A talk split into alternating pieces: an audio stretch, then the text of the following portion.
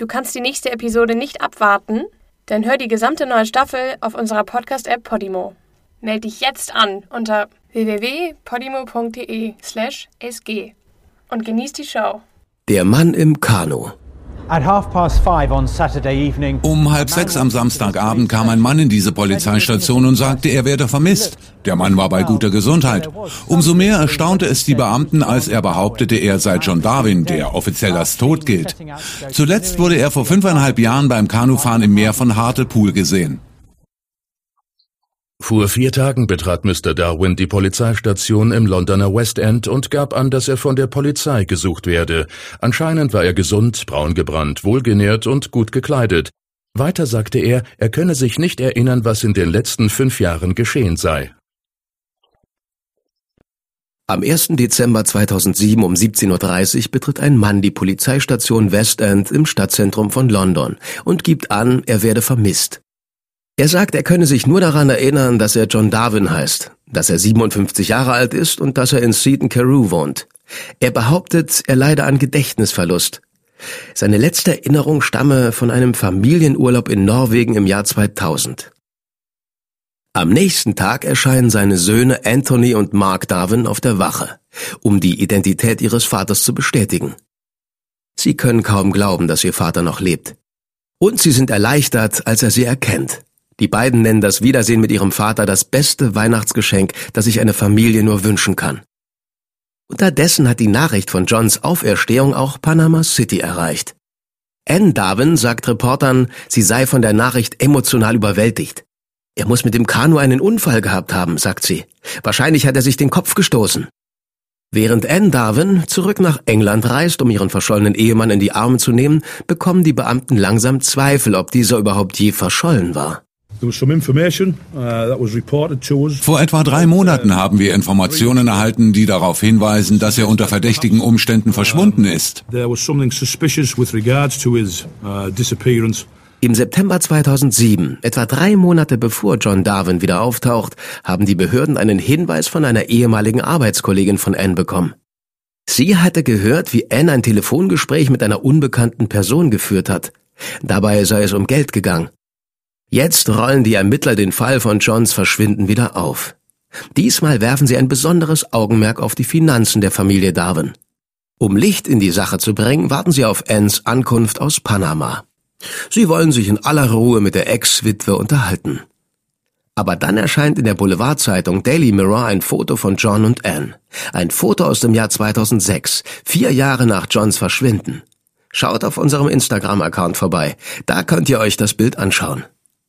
Das Bild wurde in Panama geschossen und zeigt das Paar mit einem einheimischen Immobilienhändler.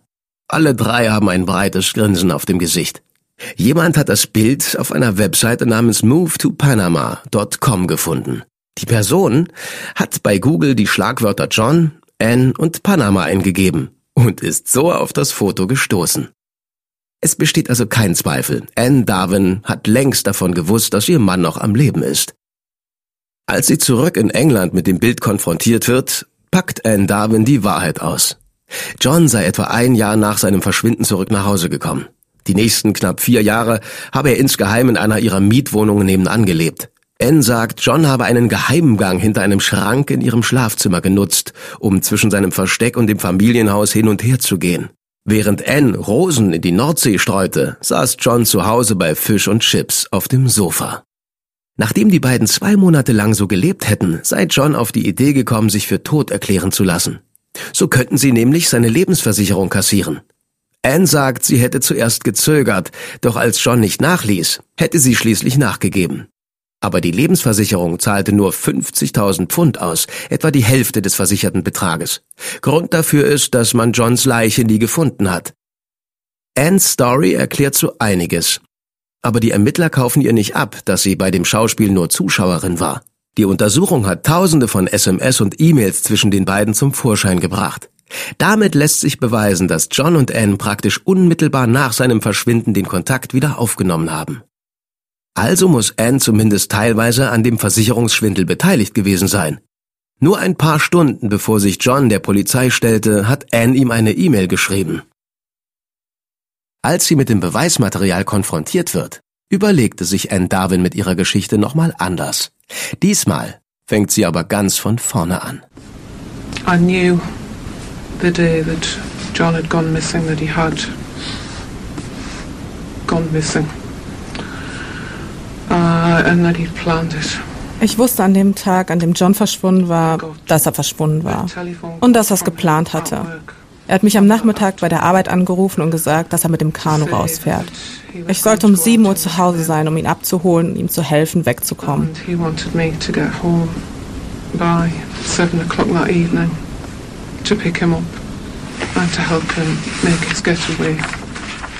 Bei der nächsten Vernehmung ist John wie durch ein Wunder von seinem Gedächtnisschwund geheilt. Er bestätigt, dass ihn Anne abholen wollte. John erklärt der Polizei genau vom Tag seines Verschwindens. Er ist in sein Kanu gestiegen, aufs Meer rausgefahren, nach Süden an Land gepaddelt, wo ihn seine Frau abholen sollte. Sein Kanu schickt er einfach wieder aufs Meer raus. Hier hören wir die Originaltonaufnahme des Gesprächs. Okay. And, and what did you do?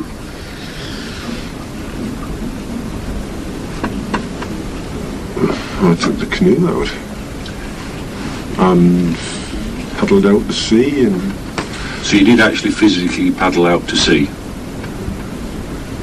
Yes, And where did you paddle to? south.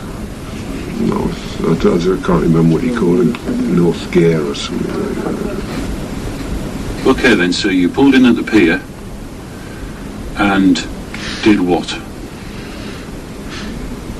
Did you have a car waiting? Or Well, basically, I.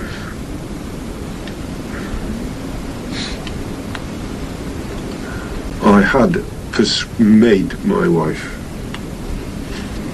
or basically told her that, you know, if we were doing things, then she had to agree, and she picked me up. did she? From the pier. And what did you do with the canoe? Just let it push it back out to sea or No, I just pushed it out to sea. Am Morgen des 21. März 2002 steigt John Darwin in sein Kanu und paddelt die Küste entlang, bis er einen abgelegenen Ort findet, wo er an Land gehen kann. Nachdem er sich vergewissert hatte, dass ihn niemand beobachtet, schlägt er mit einem Stein ein Loch ins Kanu. Dann stößt er es zurück ins Wasser und sucht sich ein Versteck, wo er darauf wartet, dass es dunkel wird. He'd asked me to pick him up uh, in the car park at North Gare. Er bat mich, ihn auf dem Parkplatz in Northgale abzuholen. He wanted me to pick him up about seven. Um etwa 19 Uhr. I think I got there by seven, I'm not sure. Ich glaube, ich bin um 19 Uhr hingefahren. Ich bin mir nicht mehr sicher. Er war nicht da, ich musste erst eine Weile auf ihn warten. Dann kam er auf das Auto zu und sagte, er habe alles bei sich, was er brauche. He came towards the car. And he said he had everything with him that he needed. Anne fährt ihren Mann nach Durham, etwa eine halbe Stunde Autofahrt von ihrem Wohnort entfernt. Am Bahnhof von Durham steigt John aus dem Auto. Den nächsten Monat verbringt John nach eigenen Angaben in einem Zelt nahe am Strand.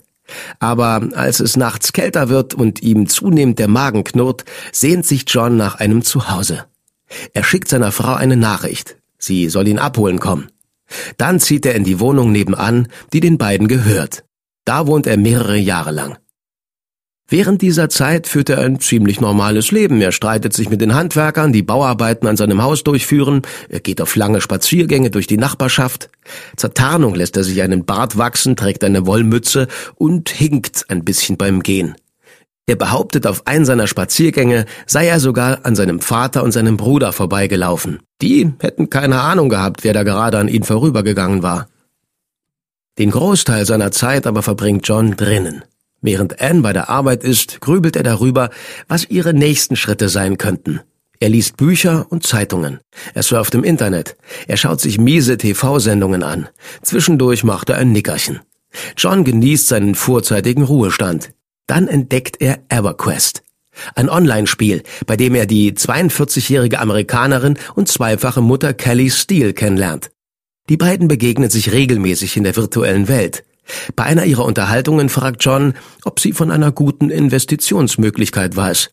Seine Frau sei an Krebs gestorben, er selbst hätte an der Börse ein Vermögen verdient und jetzt sei er auf der Suche nach einer abgelegenen Immobilie.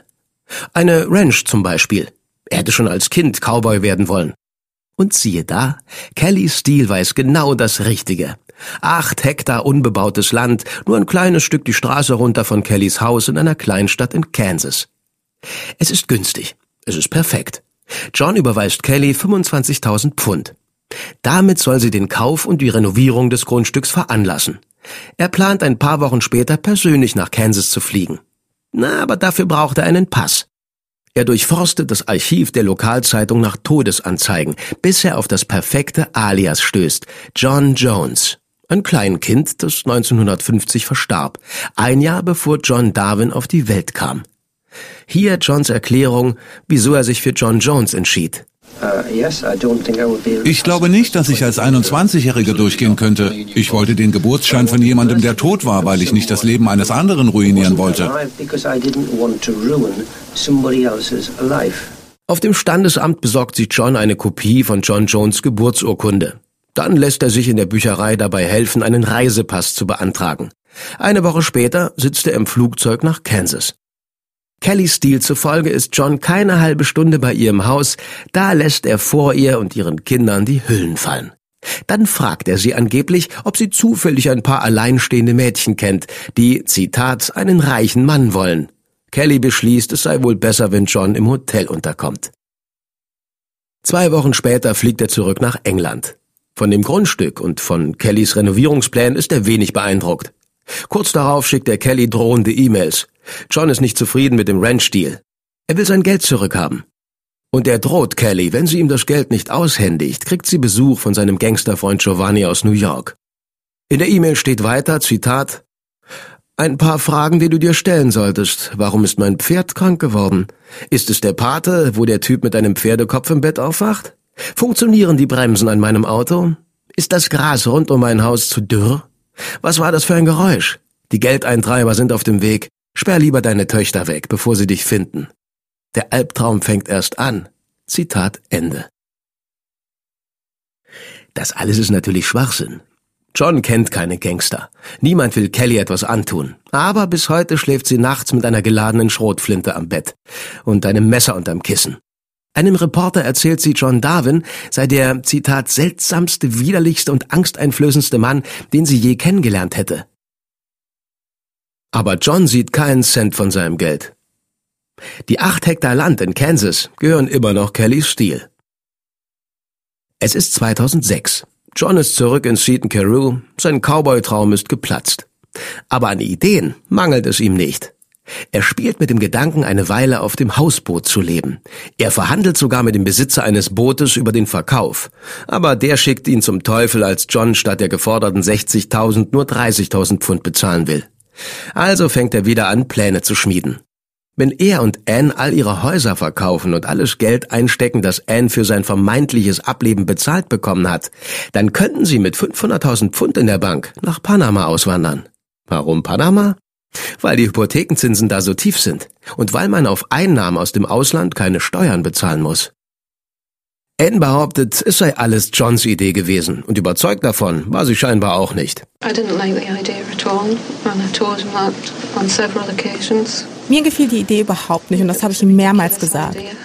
Die Idee war lächerlich. Wir hätten einfach Konkurs anmelden können, anstatt seinen Tod vorzutäuschen. Aber er wollte einfach nichts davon hören.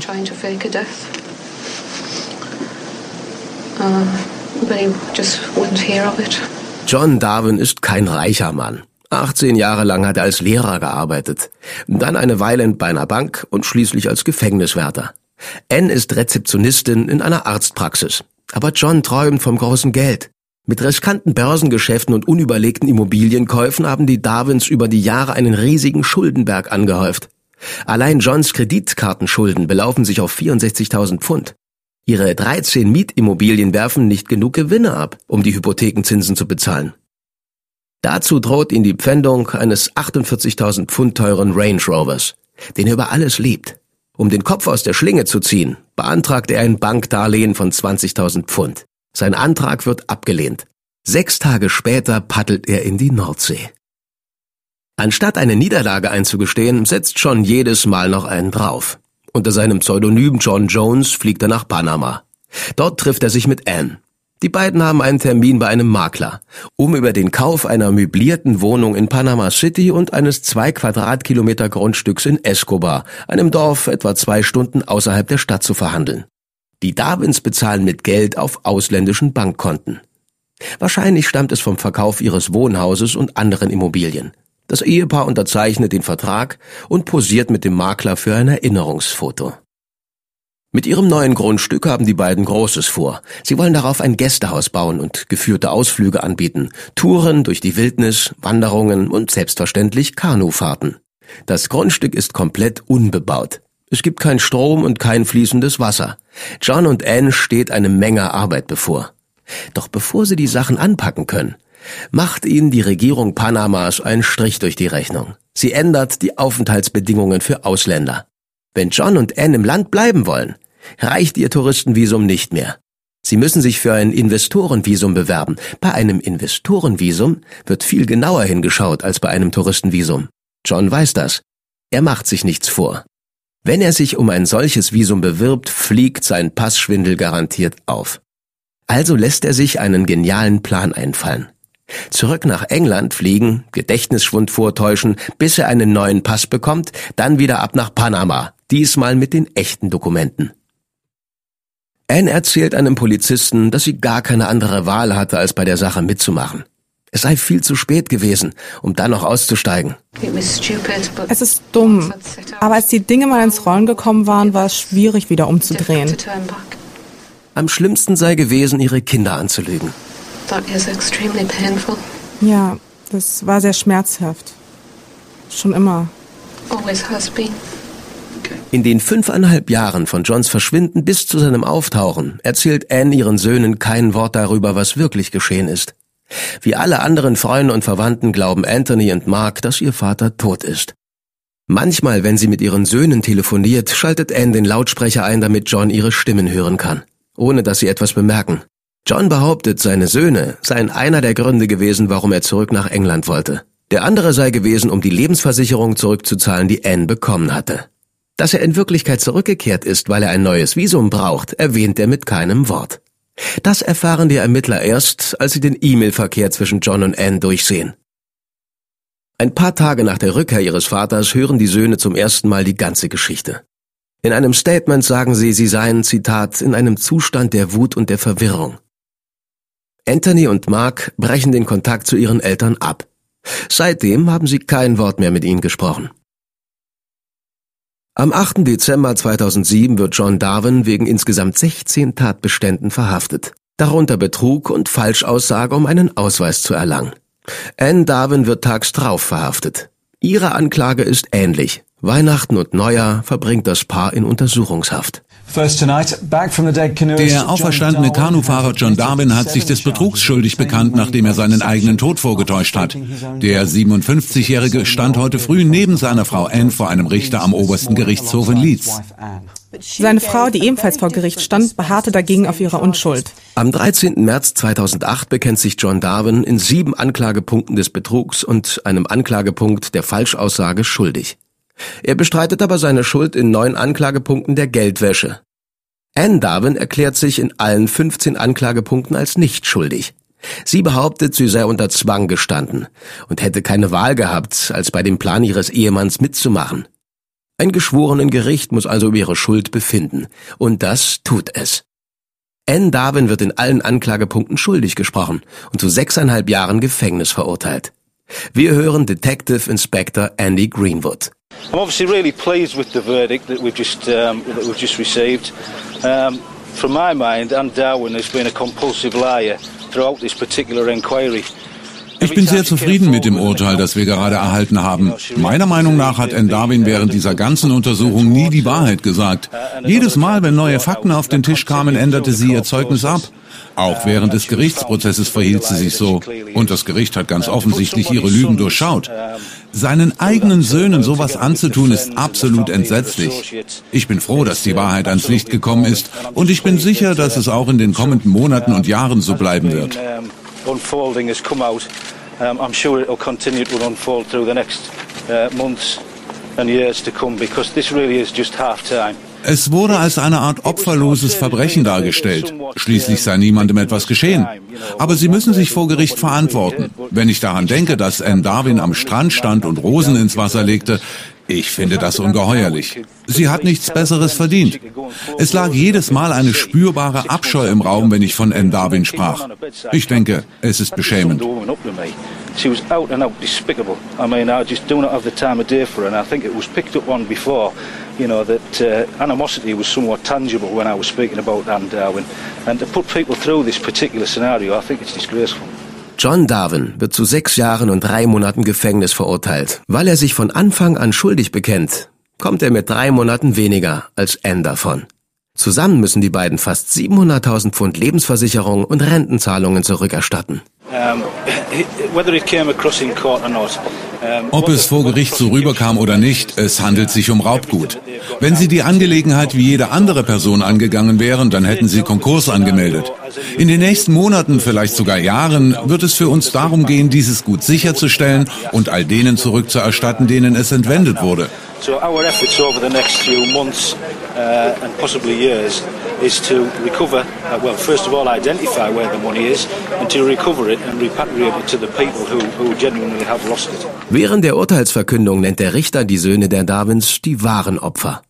Er sagt, Zitat, die Geldsummen mögen geringer sein als in manch anderen Fällen, aber die Dauer, über die sich dieser Fall hinauszog und der Schmerz, den sie über die Jahre ihren eigenen Söhnen zugefügt haben, den wahren Opfern ihrer Verbrechen, all das rechtfertigt ein äußerst schweres Strafmaß. Zitat Ende.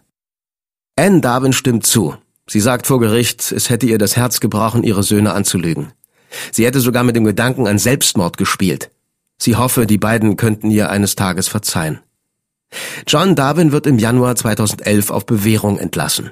Er kehrt in sein Heimatdorf Seaton Carew zurück, wo er von seinen Nachbarn gnadenlos verhöhnt wird. Anne kommt einen Monat später ebenfalls frei. Kurz darauf lassen sich die beiden scheiden und gehen getrennte Wege. Anne sagt, sie hätte sich im Gespräch mit einem Gefängnispsychologen zu dem Schritt entschlossen. John trauerte Ehe nicht lange nach. 2013 wird er wieder verhaftet, weil er gegen seine Bewährungsauflagen verstoßen hat und ins Ausland gereist ist. Insgesamt ist er dreimal in die Ukraine gefahren, um sich mit einer 25-jährigen Frau zu treffen, die er auf der Webseite dreammarriage.com kennengelernt hat. Anscheinend hat er ihr für Live-Chat und Dates mindestens 500 Pfund bezahlt. Und das bei einer Rente von 138 Pfund pro Woche. Nach einem erneuten Gefängnisaufenthalt geht Johns Suche nach der wahren Liebe weiter. Im Oktober 2016 wird ein Video mit dem Titel John and Mercy auf YouTube hochgeladen. Darin sind John Darwin und eine philippinische Frau zu sehen, wie sie für die Kamera Grimassen schneiden. Der 15 Sekunden lange Clip ist das einzige Video, das von dem Account hochgeladen wurde. Die britischen Behörden bestätigen später, dass der 66-jährige John Darwin die 43-jährige Philippinerin Mercy May geheiratet hat. Auf ihrem Google Plus Account, wahrscheinlich ist sie die einzige Person, die je Google Plus genutzt hat, schreibt sie, sie könne es nicht erwarten, nach England zu ziehen. In dem Post steht, yes, geschafft, England, Land der Freiheit, gratis Sozialhilfe, Wohnung, Schulen und Ärzte, ich bringe meine ganze Familie mit, lol. Auch Anne Darwin hat ihr eigenes kleines Glück gefunden. Sie lebt allein in einer Einzimmerwohnung in York und arbeitet ehrenamtlich in einem Tierheim. 2016 sagt sie in einem Interview mit der BBC, ich bin glücklich, ich fühle mich wohl in meiner Haut. Als der Reporter nach ihrem Ex-Mann fragt, sagt sie, ich empfinde nichts für John. Null. Keinerlei Emotionen. Bis 2015 haben John und Anne 540.000 der 700.000 Pfund zurückbezahlt. Der Großteil davon kommt vom Verkauf ihrer Grundstücke in Panama. John und Anne haben all ihr Vermögen verkauft und sind daran, ihre Schulden abzubezahlen. Was auf gewisse Art genau der Neuanfang ist, den sie die ganze Zeit wollten. Du kannst die nächste Episode nicht abwarten? Dann hör die gesamte neue Staffel auf unserer Podcast-App Podimo. Meld dich jetzt an unter www.podimo.de slash sg und genieß die Show.